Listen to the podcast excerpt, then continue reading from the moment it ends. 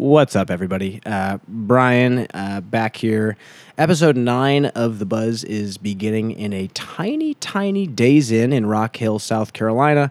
I'm joined by a player that has fascinated me ever since I started playing with him. I think in 2017 was our first round together. Matt Bell is joining me today. Hello, my friend. How you doing, Brian? I'm doing great. We both are at USDGC, kind of.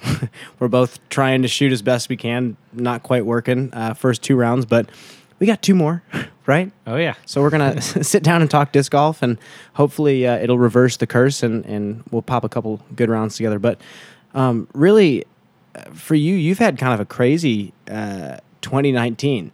You've been all over the country. Is this your... Would you call this your first full year, or have you been going full-time disc golf for past 3 years or 2 years? Or yeah, this is actually my fifth full year touring full-time, just disc golf. Really? Yep. Wow, okay. It's like 5 years is a pretty long time. Mm-hmm. And I guess I want to dive into this right away. Like, you haven't been technically playing disc golf that long, have you? How long have you been actually like throwing a frisbee and playing disc golf? Yeah, I first threw a disc in August of 2009. A friend of mine took me up to DeLaveaga, and that was my first experience on a disc golf course. And I was back there the next day playing. He gave me like a blue Star Valkyrie. I remember that disc very well. I threw it a lot those first few months out there playing, and yeah, the rest is kind of history. I've played basically every day since then. Whoa. Yeah. 2009, and you have not... I mean, what do you think the longest stretch is that without touching a disc? Like a week or a few days or, you know... A few days. That's a bold claim. That's crazy. Yeah. So you start playing DeLaveaga, which if you are new to the disc golf world and you... have not necessarily heard of DeLaveaga, or you haven't watched any footage from DeLaveaga. Super old school course.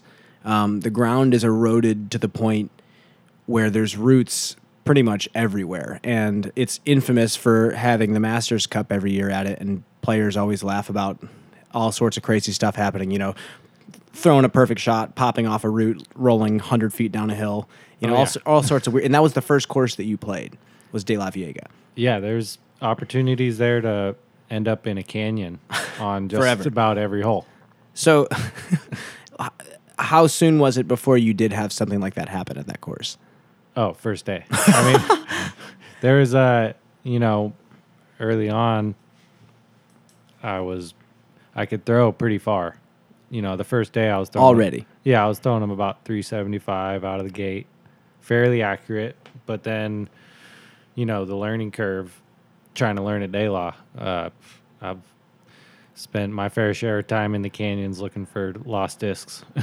so that's where you spent most of your time as a disc golfer, and it's perfect actually for the next question I want to ask, or next section I wanted to dive into before we come back to your time at DeLaveaga. You said right away 375 you were throwing with that blue Star Valkyrie. Mm-hmm. That's ridiculous. That's something that players want to get to right away. Where did you come from athletically? Like, as a kid, what did your active life look like when you were growing? And you grew up in Santa Cruz, correct? I actually grew up in Nevada City, which is up in the foothills in Nevada County, which is in the foothills below Tahoe. And so growing up there was, a lot of water sports. We have lots of lakes and rivers up there, so... just spending time out on boats, wakeboarding, wake skiing. And then you have the mountains right there, so skiing and snowboarding was part of my childhood growing up. Was that the main thing? Like, did you do any ball, like hand-eye coordination sports with a ball or anything like that? Or was it mainly like, did you surf too? Or was that later in life? Or that was later after high school when I moved to Santa Cruz, because I always wanted to surf. That was the main thing. So you grew up in Nevada City, and, was it like, I guess I'm not very well versed in water sports at all. And is it like a daily thing? Like, are you always out there practicing? Like, what was your best, like, focus as a child? Like, did you specialize in one of those sports? It wasn't so much a sport that I specialized in growing up. It was actually fishing. My dad's a big fisherman, and so that's why we always had, boats. We were out there fishing, but he also liked to take us out water skiing, and we had wakeboards and knee boards and all the toys. So that was basically my childhood up until grade school when I started playing basketball. Okay. And soccer. Kind of stayed away from football. I was involved with football programs throughout my whole life, through high school too. I'd work out with the football team and go to practice, but I wasn't actually on the team. But that was just to keep me in shape for other things that I was doing. Yeah, exactly. Like skiing and... so it was more fun. Like those sports were more fun for you. Yeah, but I always knew I wanted to surf, and I always wanted to do something athletic as my lifestyle, and I knew it wasn't team sports. I didn't know what it was growing up. I thought it might be surfing. Yeah. Which it was for a long time, but once I started playing disc golf, it kind of took over pretty quick. But whoa, so like when did you move to like surfing was the thing that you wanted to do? You mentioned it already a couple times. Like that was your main focus, and how did that begin for you? How long did that period last in your life? Did you compete? Like, what was your surfing life like? You look like a surfer. So, that was kind of thing. Like my dad grew up in LA, and he was one of the, guys out there surfing in the 60s, in the early days before wetsuits were even invented. And so, that was always kind of a part of my childhood fantasy, was just to be out there in the water, and, felt like that's where I belonged, and it was definitely a natural fit for me when I got down there. I became a pretty accomplished longboarder. Sweet. I was one of the better longboarders in Santa Cruz, and I did do several competitions, and it's less of competitive in surfing than it is in other sports. It's more about just being out there. And were you out there pretty much every day when you were into surfing the most? Oh, yeah. Yeah, going out there, once at least once a day for 4 hours, sometimes twice that, be out in the water for 6 hours, What is the surfing community like as opposed to the disc golf world? It has a lot of similarities, actually, as far as the culture and the type of people it attracts. Mm-hmm. Definitely, people that aren't stressed out all the time. Yeah. People that want to be outside and be involved in nature, and, just a community that surfing brings together. It's pretty similar to disc golf. It feels like family, and, you go to surfing spots just like you go to the disc golf course. And just hang out there all day. You see familiar faces, and if not, you'll talk to a stranger out in the water like you would at a disc golf course. That's awesome. You have a bond already before you even, talk to each other. Huh. Because you're just doing the same thing. And it sounds like for Santa Cruz, like I've been there one time, which was Masters Cup this year. Seems like kind of the general theme of Santa Cruz is I feel like a lot of people there are into surfing. Yeah, it's definitely one of the original surf towns. I know Huntington Beach claims that title, but Santa Cruz deserves it, that's for sure. You heard it here first. That's it's fact. It's actual fact now. Yeah. So I mean, how long did you do that for? Like when you moved to Santa Cruz, was that on your own or was that with family? Like I might be missing part of the timeline. It was with friends. Growing up in Nevada City, my parents retired and moved to the East Coast. Oh, whoa! Before I graduated high school. So I moved out there for a little bit and essentially graduated high school early to where I could move back to my hometown and live with a good friend of mine until I graduated, and moved to Santa Cruz with him and a couple of buddies of ours. Sweet. So there was actually a 4-pack of us that went down there. That's awesome. Yeah. And how old were you? Did you say like 18? 18, right out of high school. Wow. Yeah. So then what were you doing for money at the time? Like were you just scrapping for money, or you working jobs? Or I got a job at a restaurant in Santa Cruz. It's the Crow's Nest. It's actually the busiest restaurant in Santa Cruz, and being a busser there, it's the highest paying minimum wage job in Santa Cruz. Cause really, the tips there were insane. I was making $100 to $200 a night tips. Whoa! So I was making good money as a busser there, and so just cleaning tables essentially. Is that yeah? Whoa, that's outrageous. Yeah, it's busy, it's hard work, but it paid really good. And I feel like to live in Santa Cruz, you have to be making a decent amount of money to be making it work. But yeah, so I did that for a while, and then I got tired of that after a couple of years and managed a pizza restaurant for a number of years until the original owner, he sold the place, and I helped during that transition to train the new owner. Mm-hmm. And then once that kind of happened was basically when I was realizing I could travel around the country and sustain myself playing disc golf. So that was, so that was like the transition, like right there. Yeah, that was pretty much the cutoff period for me as far as working. So I looked at your PDGA, and it had said 2011 was when you joined the PDGA. Correct. Yep. And you played like one or two AM events, and then like a pro event. That was 2 years after you first picked up that blue Star Valkyrie, and you were learning at DeLaveaga. So I guess my question is, when did you start touring again? So you joined the PDGA in 2011, and then how long did it take for you to go, oh, I'm going to change my whole life's path, and I'm going to start? Well, yeah, to answer your question from earlier, too, about, why I was throwing 375 the first day, I grew up with a lot of brothers, and friends were always over at the house, and we, one of the things we did was play catch with a frisbee, with an ultimate lid, and it was competitive catch. We were hard on each other. Like, we had to get good just to, not have people complaining, making fun of you. Yeah, exactly. So I basically already knew how to throw a disc before I, even did it. That is a fascinating way to begin learning how to throw a frisbee. Having your friends make fun of you for sucking at throwing a frisbee. It's great. Because I was the thing that I was wondering about was when you told me this. Oh, blue Star Valkyrie 375. Like, that's a hyzer flip. Are you throwing that on hyzer flip? Yeah, I basically throw everything like it's a frisbee. And I've noticed that, and it boggles my mind that was your first taste. Because I just interviewed Joel Freeman, and he's like, yeah, I was living at mile-high elevation in Colorado, and my first disc was a Champion Boss.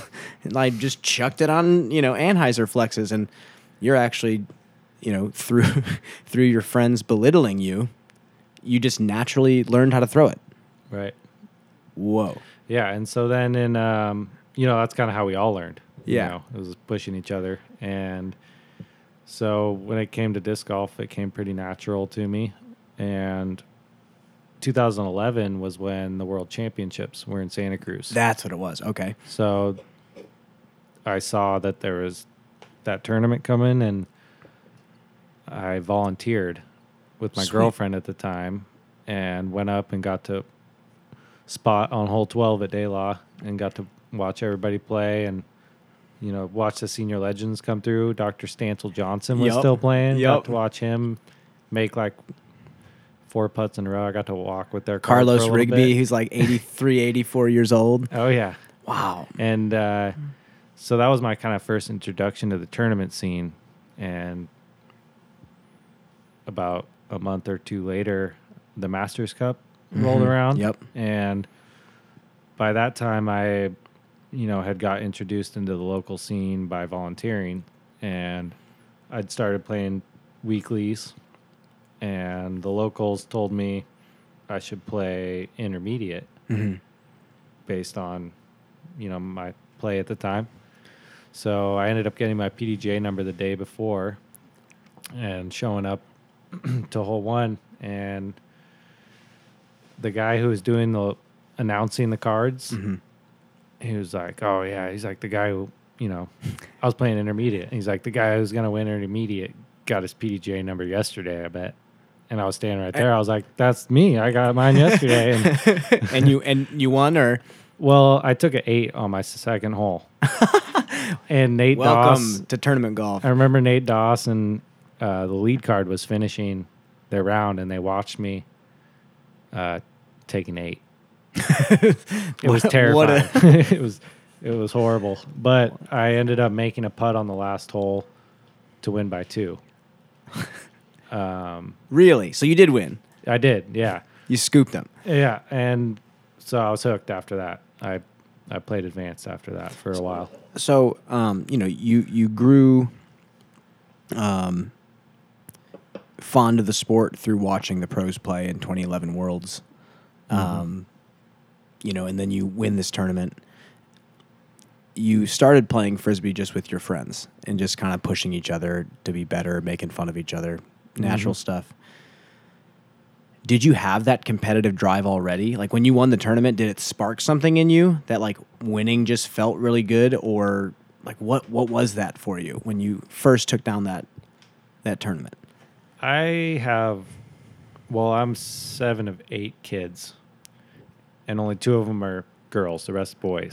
So having those older brothers, you know, it was a competition from day one of birth. No, it makes sense. So, you know, I was always considered myself the most athletic in my family, but I did have some older brothers who were incredibly talented and athletic, and so it was pretty much them pushing me and me pushing myself to be better than them, you know. Growing up, it was... So it doesn't matter what the activity is, you're just... It was a competition, yeah. So I was always really competitive growing up, you know, and no matter what I did.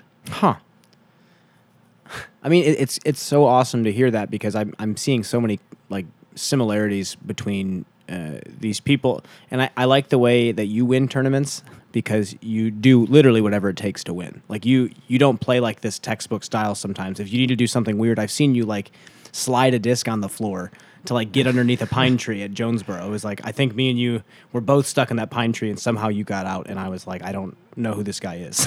Like that, I don't know if he went to Hogwarts or something, but that was the weirdest thing I've ever seen. But yeah, I mean, it's just, it's cool to see that someone who came from a big family, just naturally like competition is just ingrained in you. So any activity that you want to do, you want to obviously get really, really good at it. Yeah. So then you moved up, but then you quickly moved up to open. Is that correct? Yeah. It only took you a couple. Yeah, I played almost a full season of advanced, and then as far as I like to remember what happened, Drew Gibson and I kept tying for first in advanced, and he's like 15 at the time. Yeah, when he was just such a small infant. He was a kid, and he kept beating me in these playoffs. And so I called the TD of the next tournament, and I was like, hey, can you move me into open? Because I'm tired of this kid beating me. And he put me in open. I had my first tournament ace the first round and tied for first. I had like an $800 weekend. What? Your first weekend in open? Yeah, at the Frying Pan. Drew beat me by 5 in advanced. And shout outs to Drew. And got a trophy. So...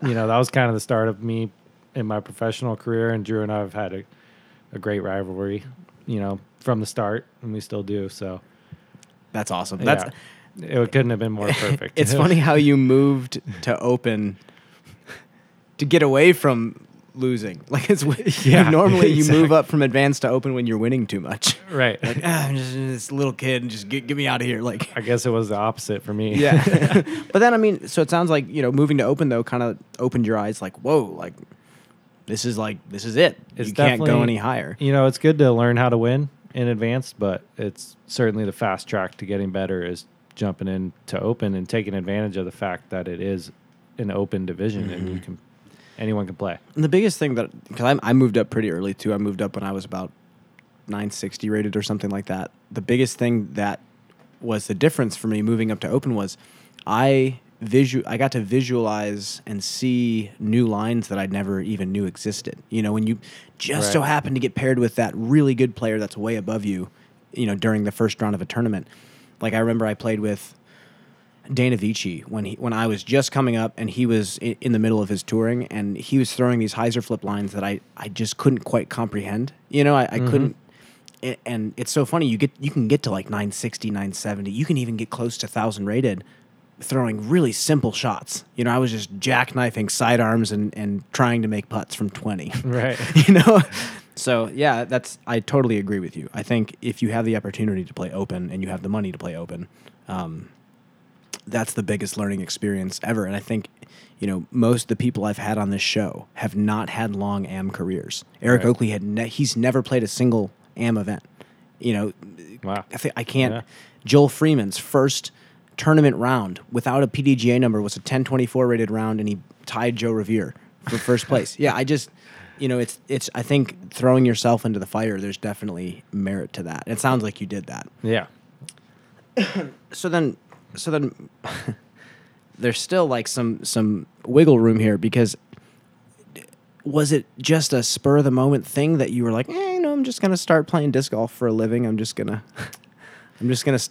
make it my job and see what happens. Or did you plan? Did you scheme for it? Save up a bunch of money? Like, what was your head like at the time? Like, what were you thinking about? Yeah. So going back to about 2012, which is when I moved to Open. That was right when the transition was happening between owners at my job, and the previous owner, he gave me his sailboat as like a bonus when he sold the restaurant to me, you know, for managing the place for years. What? Yeah. And it wasn't anything crazy, but it was a nice little 30-footer, a little catamaran. And I spent a summer working on it. But, you know, I got to thinking, I was like, man, if I sell the sailboat and move back up to my hometown and help my buddies build a disc golf course, which, you know, that was kind of something that came along that season, was me and my buddies who I moved to Santa Cruz with, we were going to go back up to our hometown and build a course on my friend's property. So I sold the sailboat, quit my job, moved back up there with them, and we basically built a training ground for ourselves at this course. And we started running leagues, and we had tournaments there. And that was basically my training grounds for the next couple of seasons until 2014, when I basically won everything in NorCal that you could win. Whoa. So what kind of course was it like? What was your training ground? Because the style of play that I see you play is very unique. What, like, was it a unique course, or like, what was it like? Absolutely, for you? Yeah. It was. It was surround. It's basically on a side hill, with a creek running around the bottom of the side hill, and tons of oak trees and big granite boulders overhanging. And I say a side hill because basically at the top of the hill is where Tournament Central was, and then all along the side hill is where the course... You guys had a Tournament Central? Or is it the house that you guys lived at? I don't know. It was Tournament Central up top. We built like an amphitheater with a fire pit, and we were like cooking food up there. Like, we did it pretty legit. And basically we put a lot of the pin positions out on these boulders to where in 18 holes you could have, you know, a tap-in putt with no risk, or you could have a death putt where if you miss it, you're 80 feet below the basket and you're looking back up at it, and you can only see one chain link because it's so steep, and you have to... The only way to make it is to jam it into the underside of the top of the basket and then have it fall down and in. And then you could have the same looking down where you got these extreme downhill putts where you can't see any chains. All you see is the empty bottom of the tray. And you've got to miss the top of the basket to get it in the tray. So, and for those of you who haven't seen Matt play, or, you know, watched any videos that he's been in, actually, what round was it at Blue Ribbon Pines this year that you just went off on putting? Yeah, the final round. Okay. Of the Majestic. So you'll watch some of the craziest trick putts you'll ever watch. If you go on YouTube, 2019 Majestic. I want to say it was Parsave Productions. That did it. Yep. But do you attribute, like, because I, you know, the first round I played with you ever, you hit like 4 trick putts, and I was not like trick putts, but tricky putts. Yeah. Between gaps, you know, with nothing behind it, and I'm sitting there like, there's no way he's hanging by a thread right now. Like, he's just getting lucky. And then I played with you again, and you did it again. And you hit like 3 70-footers. Yeah. And then I play with you again, and you're sliding Frisbees underneath pine trees and, you know, hitting 60-foot jumpers. Do you attribute that to that course? Is partly to that course, but it's mostly NorCal in general.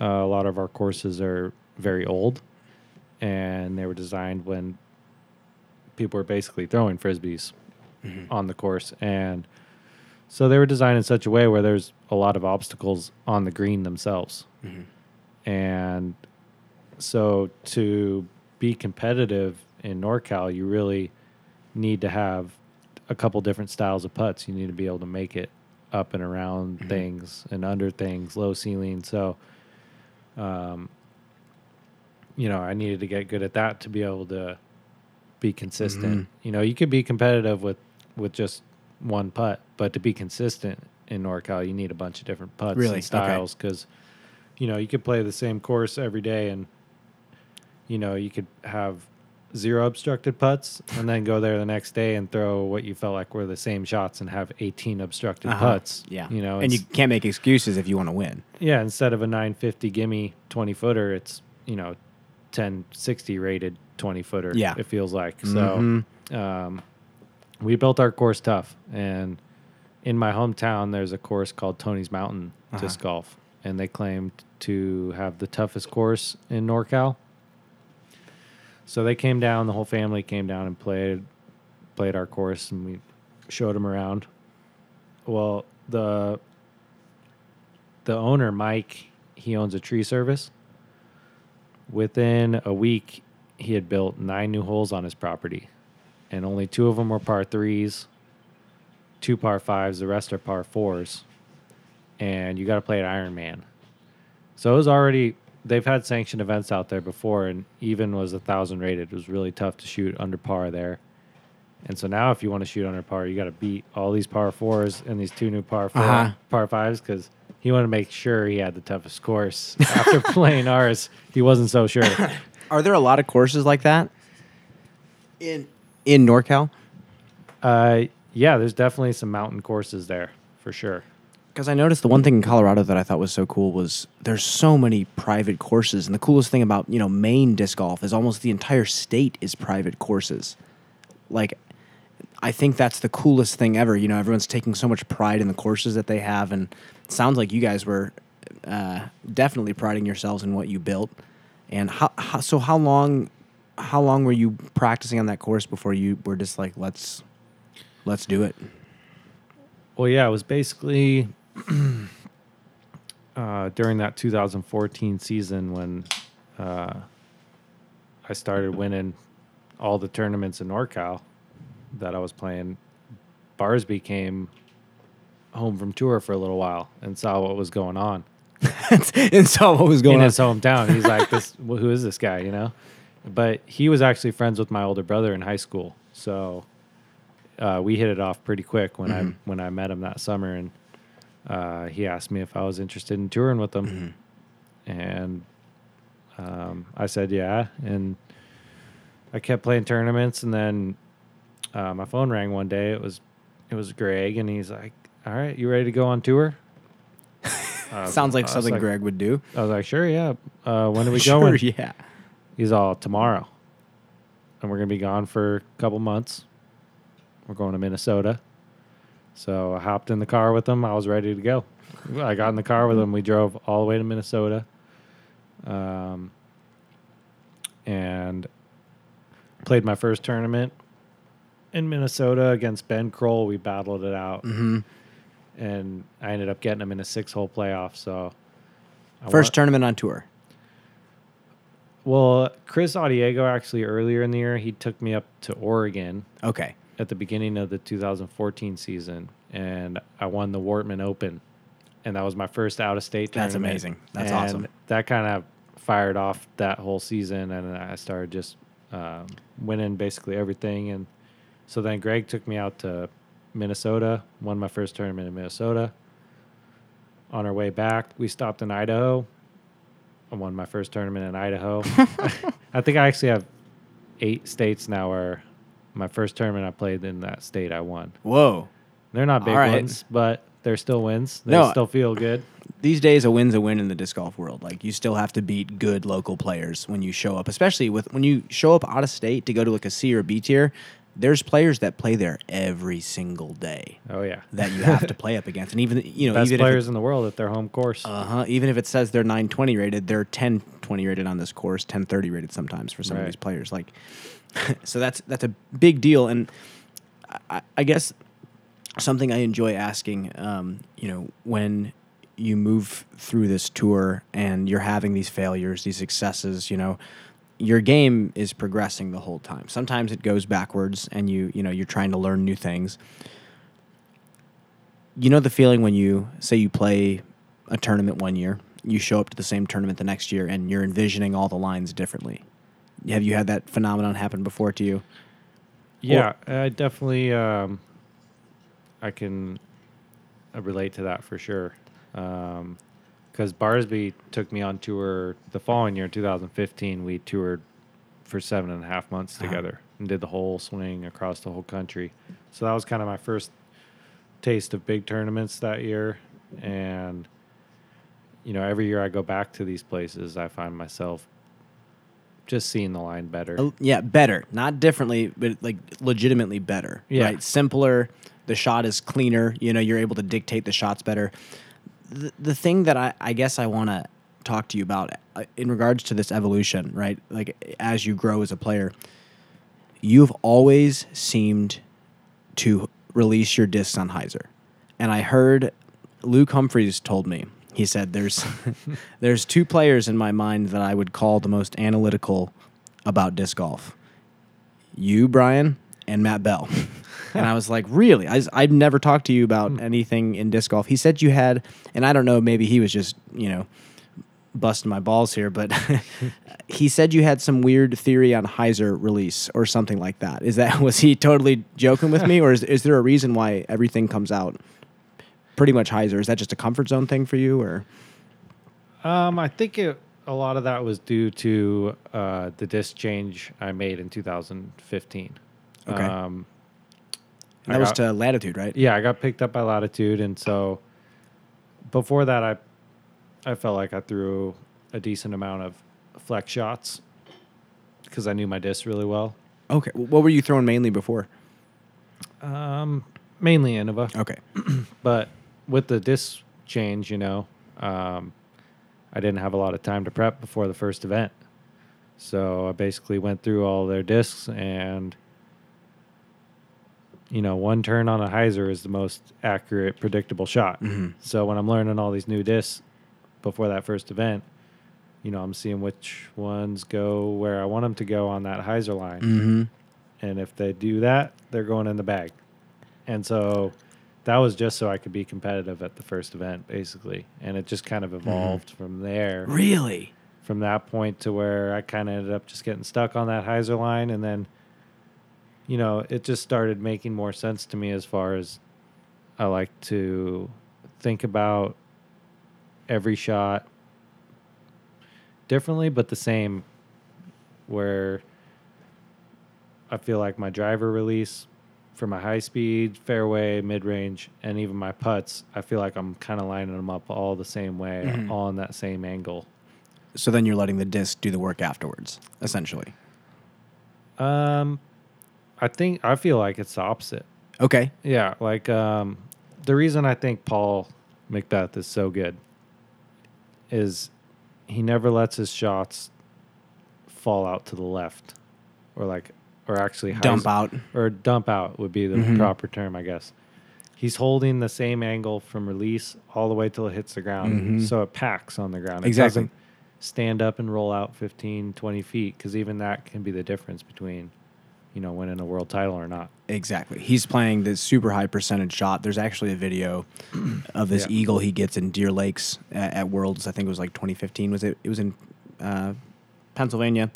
He throws this par 5 with some 9, 10 speed driver, throws it 450 feet down this tunnel, and the whole time he's just going soft, soft, soft, soft. Like he doesn't care about the flight of the day. He's only, worrying about the landing because he already knows where it's going to go. I know exactly what you're talking about.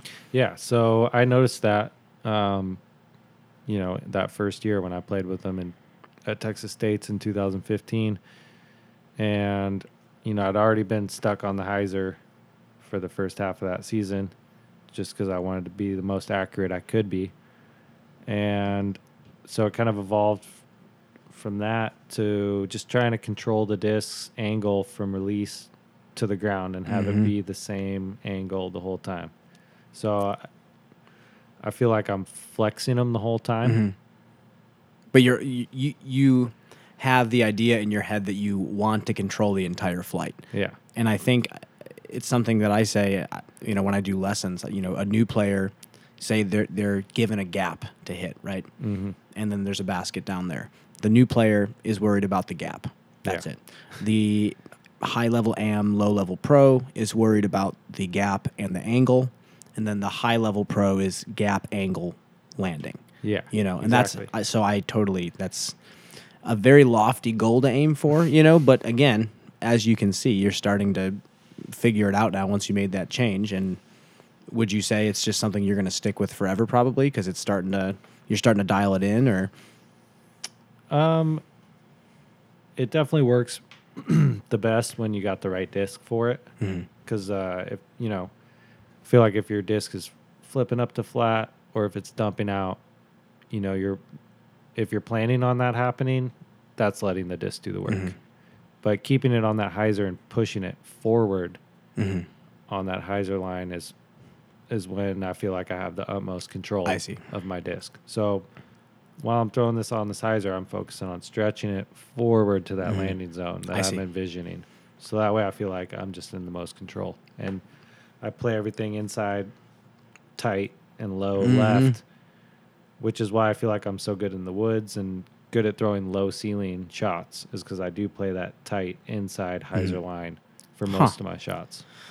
And that totally makes sense. And obviously you've had some big wins this season, all pretty much in the woods, except for Utah, I think had the one open course that you played on. But as you move forward with this, I'm still kind of missing something. So you're getting better as a thrower year after year. Obviously, you've put a lot of work into your putt. What is it, 2 World Putting Championships that you've won? Or just won one year? Yeah, regardless of my one putting title so far, it's carried me throughout my career. Yeah. No doubt about it. Absolutely. No, I've noticed that. And I guess the thing that blows me away that I want people to look up video of you and take a look at is the fact that, and you even announced it to me in Waco, you've laid up for a shot maybe how many times? Be honest. It feels like less than a dozen a season probably. Yeah. Where I'm actually like, all right, I'm going to give up. I'm not going to try and make it in from here. I'm going to, you know, just get it close. But you run everything pretty much. Yeah. Like that's players don't do that. There's like a handful of players that do. It's been carrying you throughout your season, and you've made some outrageous things happen because of it. Is that deeper than disc golf for you, the run it mindset, or is that? I think it is. I think it's what I really envision for myself in the next season or two. I feel like when I'm at my full potential, I realize the possibilities of what can be done in disc golf, and so. You know, I'm just going for it and trying to unlock something special, trying to make everything. I mean, and I've played with you multiple times and in Waco, you obviously were trying to throw everything into the basket and then, you know, you'd make the comebackers when they happened. And there was one hole where you were pinched around a corner. You had a basket sitting on a cliff and you looked to me and you actually audibly said, "Brian, this is about the 5th time I've ever laid up," before you lay this 70-footer up next to the basket. And I was sitting there like, "This, who's this guy? Who is this guy?" But I, in theory, that could be what disc golf turns into. You know, if course design just doesn't match, and you know, the courses stay the same for a little while, what else is there to do? You know, could see a lot of playoffs. Yeah, could see a lot of playoffs, or you could see the guy that has been running everything for a decade, getting better at running everything, and then having that extra throw-in or that extra 80-foot gap putt. You know, that people are starting to hit more and more these days. Like, obviously, you've seen Barsby throw in from all over the place because he's kind of has the same mindset. Oh, yeah. Like, in our hometown, in Nevada City, we have probably the most talented group of local disc golfers that no one's ever heard of. And, you know, it feels like it sometimes when everybody's playing to their capabilities. If you don't have a throw-in, you're not going to win. Really? You're going to end up tied up if you don't make that 80-footer. So that was before we even started playing tournaments, you know, playing casual rounds in our hometown. It's like, you got to make all your putts, and you got to do something special if you want to win. So that was just kind of a product of your environment that you were in. Were the courses pretty easy? Is that why there were so many playoffs? Or they're actually extremely difficult. Really? Yeah. Okay. Yeah, we don't. I never experienced like people are like, oh, this one's a gimme. Mm-hmm. You know, not in NorCal. We don't have gimmies. Like, even a 300-footer. It's going to have a bunch of trees in the way or something going on. Yeah. Slope green. So your whole life is, you know, in disc golf has been high risk, high reward, just from the get-go. Yeah. Yeah. Cool. I mean, I love that theory that you have. And I think I'm trying to, as a player, adopt some of that myself. But, you know, you play long enough and you have enough bad things happen to you. It's a thin line to walk sometimes. Yeah. I was going to say, you held like a, you know, 990-ish rating for like a season or two, like, and I always held the belief that it was because you'd shoot 1070 rated rounds, and then your throw-ins would roll away off the cliffs, and then you'd shoot a 970 round because of it. But is it just, you know, natural progression for you? As you know, were you ever in a time where you felt discouraged playing like that? I don't think it. I think it was a natural progression because I think the reason my rating might have stalled out for a season or so is I was going out and playing those big events for the first time and experiencing that kind of energy on those cards, and it's not easy to shoot. It's so much different to shoot well on, you know, the big boy courses your first time out. So that was kind of it. You know, I was shooting 1,000 rated rounds everywhere I went, but then I'd have those 960 rated rounds, you know, and not be able to hold it together as well as I can nowadays. Exactly. So and jumping forward, like, you've been playing pretty solid this year for real, and you just signed with DGA. Yeah. Which players don't sign with DGA out of the blue. Like, is that because you're close to the company? And I'm not saying people don't sign with DGA because they're a bad company. They make fantastic equipment. Right. You know, Discraft molded, so obviously it's consistent and solid, but what was that choice like? Like, what was the deal like? What was the relationship like beforehand? Yeah, so growing up or learning to play disc golf at DeLaveaga, DGA's headquarters is right down the hill in Watsonville. And so all those guys in the company is who I played with and who I learned to play, you know, tournaments with.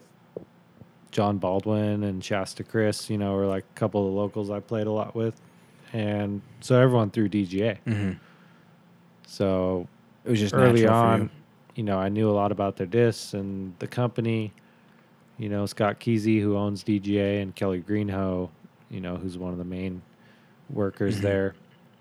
I've known those guys for almost a decade now. So it actually came down to John Baldwin, who's my favorite disc golfer, leaving DGA because of an Achilles injury he suffered last year.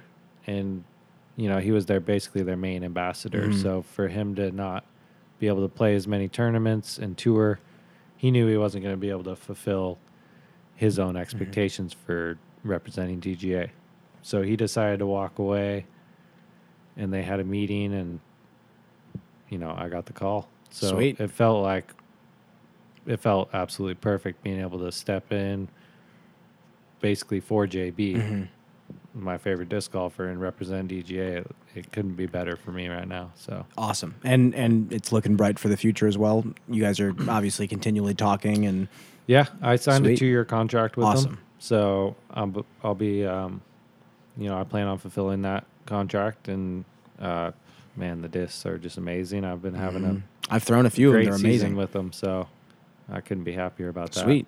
Well, you mentioned twice that John Baldwin was your favorite disc golfer, and I don't think a lot of people know who he is anymore, like people just getting into disc golf. Like, right. You can please give the introduction and also get, you know, why John? Like what does he have? Yeah.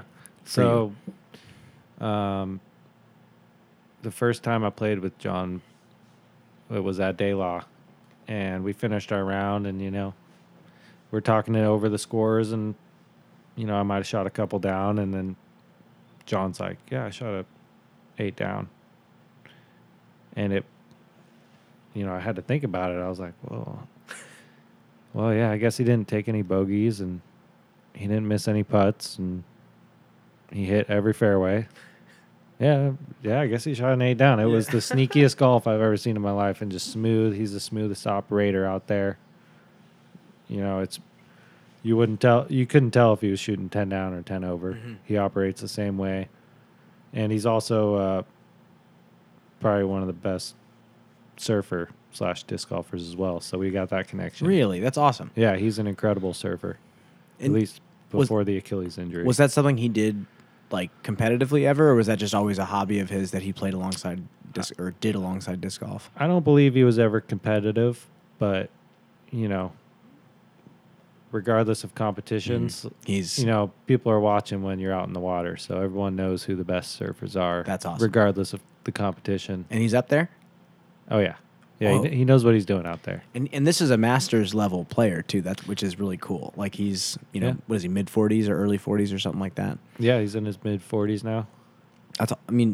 So having someone like that to look up to, again, like when you're just getting into the sport, like, I know John plays a very textbook style of disc golf. He just has good, clean form. Probably the opposite of my style. Yeah. Yeah, just get it done, scrap it up. Yep. No, I think that's... And he's a 2011 Masters World Champion. That's what it was. That's one of his big accomplishments. He's won a number of national tour events at the Masters level. And to win on his home turf, too. That's a fantastic World Championship to win. And again, like to fill in for him, you know, obviously someone who you look up to, and for them to put a lot of trust in you, too, is a really amazing thing. And I guess, you know, as I kind of wind this down, what is the future like for Matt Bell? Like, what is, you know, you're with DGA now, you feel like you're at home, you're playing great. What do you think has been working well for you this year? Like, in regards to maybe routine, practice, you know, how you're carrying yourself day to day, and where do you see yourself progressing in 5 years? Well, basically when I first threw that disc, first day out at DeLaw back in 2009. Blue Star Valkyrie. Yeah. I didn't really know about tournaments at all for the first year. I was out there playing by myself, and, you know, wasn't watching video, didn't know pros existed yet. And I taught myself how to shoot under par at DeLaw. Impressive. And from that first day, like, I knew how good I could get.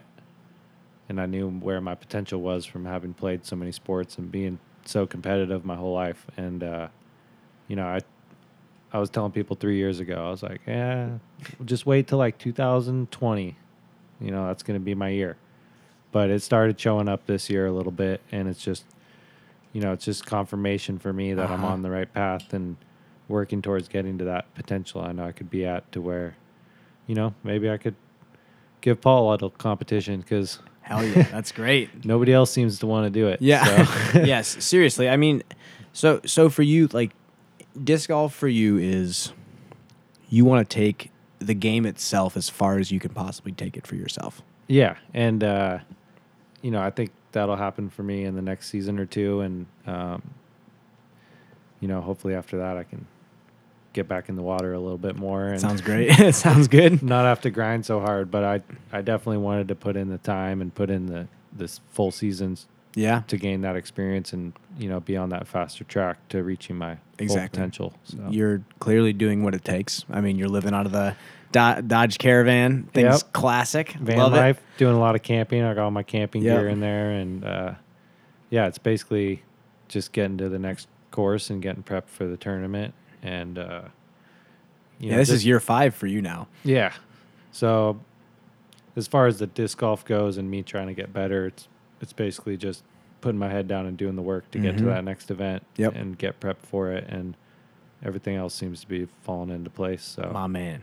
I'm just going to keep that going. Well, you got the NT win in Delaware. You have a win at the Utah Open. You just won Stafford and the Greater Hartford Open back-to-back. Feeling pretty good. Yeah. And, in the woods, at least. Feeling pretty good in the woods. You know, after, the next step. Yeah. What is this, 10 years now that I've been playing, and I still don't know how I want to throw them in the Open. But in the woods, I'm very comfortable. Yeah. Okay. I mean, so that's your next step is... taking over those open courses. I think so. Which I think we're going to see more and more of, I think. I might need to, you know, do some field practice. Yeah. That might help. Yeah, fields are pretty open. Yeah. I think I maybe done one day of field practice. Really? Yeah. So you just do a lot of coursework. That was when I was learning how to throw the new discs, you know. Yeah, and you pretty much had to do tryouts for them. All right, I'll go try them out. That's my field practice that I do when I'm trying new discs. Other than that, I'm on the course playing. Huh. Awesome. I mean, I love that because, you know, we had Seppo on the show, you know, a couple episodes ago, and he goes pretty much that he's almost all field work. Wow. He does some coursework, but he also he spends a lot of the time in the field. So I just think it's cool that two completely different styles of play are two completely different practice regimens. But, you know, I guess he's one of the longer throwers in the woods, too. Yeah, he's ridiculous. Straight a long ways. Yeah, he's one of... I had him on the show specifically because he's one of my favorite backhand throwers that I've ever seen. Yeah. We pretty much just geeked out about shot shaping and... actually, you know what? I'll ask you the same question that I asked Seppo. All right. We've been throwing Frisbees for a little while now. We both do it for a living, you know, and we've been playing Frisbee, and we've seen the disc thrown by top throwers across the globe, pretty much. Mm-hmm. After all this time that we've done this, and you know, week in and week out, seeing all these players, what shot still impresses you? Because you know, these days it's like distance is like everyone has that, you know. Right. What does that still impress you, or is there something else that you really geek out about? Man, I'd have to give it to what I know is basically the best thrown object by somebody on earth into an object they're aiming for, which was Barsby's roller ace at Delaw. You know, yeah. When I was coming up through the ranks at Delaw, I started hearing stories about this guy who had aced hole 4, yeah, you know, on his way to winning his first national tour event. And so that shot always fascinated me, and just the possibility of what we could do with a disc. You know, he basically threw it up and over a mountain, down the other side, and it jumped into the basket. Perfect shot. Yeah, so that was just, you know, that always inspired me of just the possibilities of our sport. And, rollers blow my mind. Yeah. Some of the stuff people can do with cut rollers or, like, quick flip rollers around corners and whatnot, that's a part of the game that I think is beautiful. Yeah. So that's definitely a shot that'll stick with me. But, you know, high elevation golf has always fascinated me. And I think that's something our sport could use at the highest level, is get these guys up on a mountain, throwing down a ski slope, you know, 3,000-foot shots. Have a couple events out there just to, again, test all the different facets of what players can do. Yeah, and just to, you know, watch someone throw an accurate 3,000-foot shot is incredible to watch. And then you see the next guy miss it by 2,000 feet, you know. That's why we don't have events out there. That's why there's not tournaments out there. That's what I want to see, though. So, oh, absolutely. And I would hope that that's what the public wants to see, too. I think it is. And I think if the public wants to see it, and eventually, you know, Jomez and these media companies that have... Jomez has, I think, like 3 times as many subscribers as we do PDGA members. Yeah. It's outrageous. You know, I think eventually we're going to have people asking for that. I think it's crazy when you throw down a mountain, your disc flexes, and then it flexes again because it picks up speed again. Oh, yeah. It's the weirdest thing that I've ever seen. Yeah, you'll see things happen up on the mountain that you don't see happen on a normal course. And I think if that's captured properly, it could fascinate, you know. Oh, that could fascinate the public, you know, outside of the disc golf community. If Absolutely. We could actually find a way to run a professional event at high elevation, like Solitude, you know, a course like that. I don't think it would be at Solitude, but something along the lines of that I think would be so cool. Mm-hmm. You know, you'd have to make up some rules like, hey, if you burn your disc 2,000 feet to the right... You can always rethrow. You can always rethrow your disc. Yeah. But, all right, man. I mean, I guess as we wrap this up, if you want to do a quick plug for DGA, what are your top three favorite discs that you throw from them? Yeah. Man, I couldn't be happier with a few of the discs that are in my bag. They've been helping me get some of these events this year. Is my JB Hurricane that Chris Eads sent me. It was one of his throwers, and that's my go-to long bomber in the woods for straight shots and turnovers and straight hyzers. Mm-hmm. And then a variety of pipelines. I have a SP1 and a Pro Line. That's like a 7-speed fairway, right? Yeah. Something like that. Yeah. It's, I don't know, people tell me, I've never thrown a TL, but people compare it to a TL. Okay. But cool. I basically throw it. Just it's a butter fairway driver for me, whether I want to throw it straight or left or turnovers with it, and really easy to throw and control. And then the Squall is pretty magical. Yeah, disc. What is that disc? I've seen you throw it a ton. Yeah, it's basically a mid-range with wings. It's got some extra glide. Huh. It can, you know, there's holes at De La I can't park with a mid-range. Mm-hmm. But I can get there with a Squall. It's just with the same controllability. Yeah. That's awesome. It's got some extra glide. And it's, you know, it's not very overstable at all. Mm-hmm. Some people will consider them flippy, but, you know, I won't turn it over unless I throw a really bad shot. Yeah. Yeah. Exactly. You know. Sweet. So those are some of my favorites, as well as the Steady. Man, that putter is pretty amazing. Much isn't it like a Banger GT without the groove top? Is that I heard something along the lines of that? Yeah, I believe it's a Banger bottom or something like that with a focus top. Okay, is what I've heard. Which is a sweet. That sounds like a sweet putter. That's a good combo. Yeah, yeah. I actually have had people try to get me to start putting with the Steadies, and I laugh at them and say, no. I as much as they're sick discs, like once you start putting with Bangers, you're just screwed. Yeah. You can't putt with anything else. Everything else feels domey. Right. But yeah, man, I appreciate, you know, you even being on the show and talking to me a little bit about your life, and I actually learned a lot more about you than I thought I would. Any closing words at all? Any shout outs that you gotta give or anything like that? Yeah. I gave it up for DGA and Ridge Roller. That's my bag sponsor this year. They make the best carts on the market. I've seen those. Yeah. They're definitely the Cadillac of carts. And then, Silva Acres. That was a private course that I built with my friends. Shout out to the Silva Squad. Was it called Silva Acres? Yeah. Sweet. And, you know, the De La crew, got to give it up for them. My boys out in Illinois. Gang, Illinois. That's what's up. Little shout out for them.